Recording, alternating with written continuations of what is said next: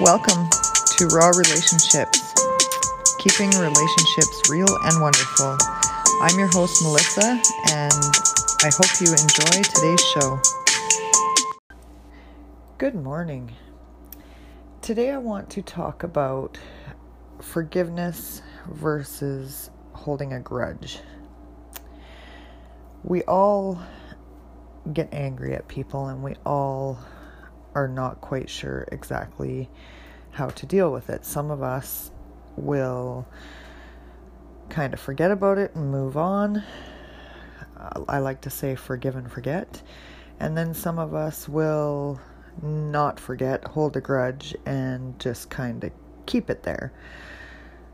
So, what I want to talk about today is the holding a grudge part because I know I've done the holding a grudge and it doesn't solve anything, number one.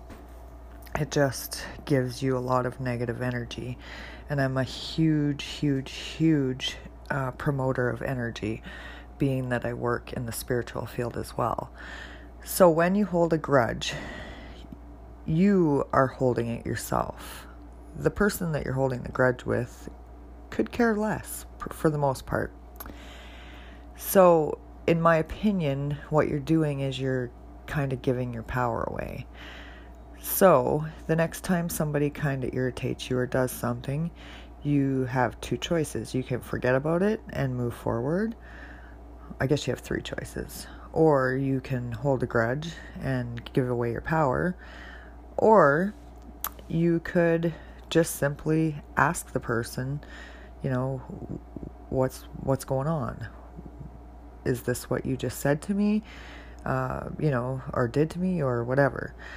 Uh, but really getting a better view on their perception of, of what's going on because possibly they didn't even mean to upset you.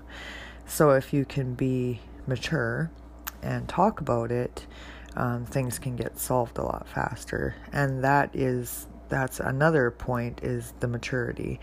So being emotionally mature means that you are aware of your own feelings and the fact that um, thoughts create emotions which make you react or not react.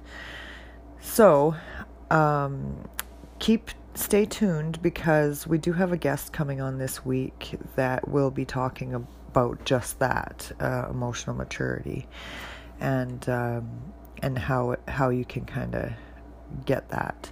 I will also be doing a workshop on it very soon. So that's all I have to say for today. I hope you have a great day and peace out.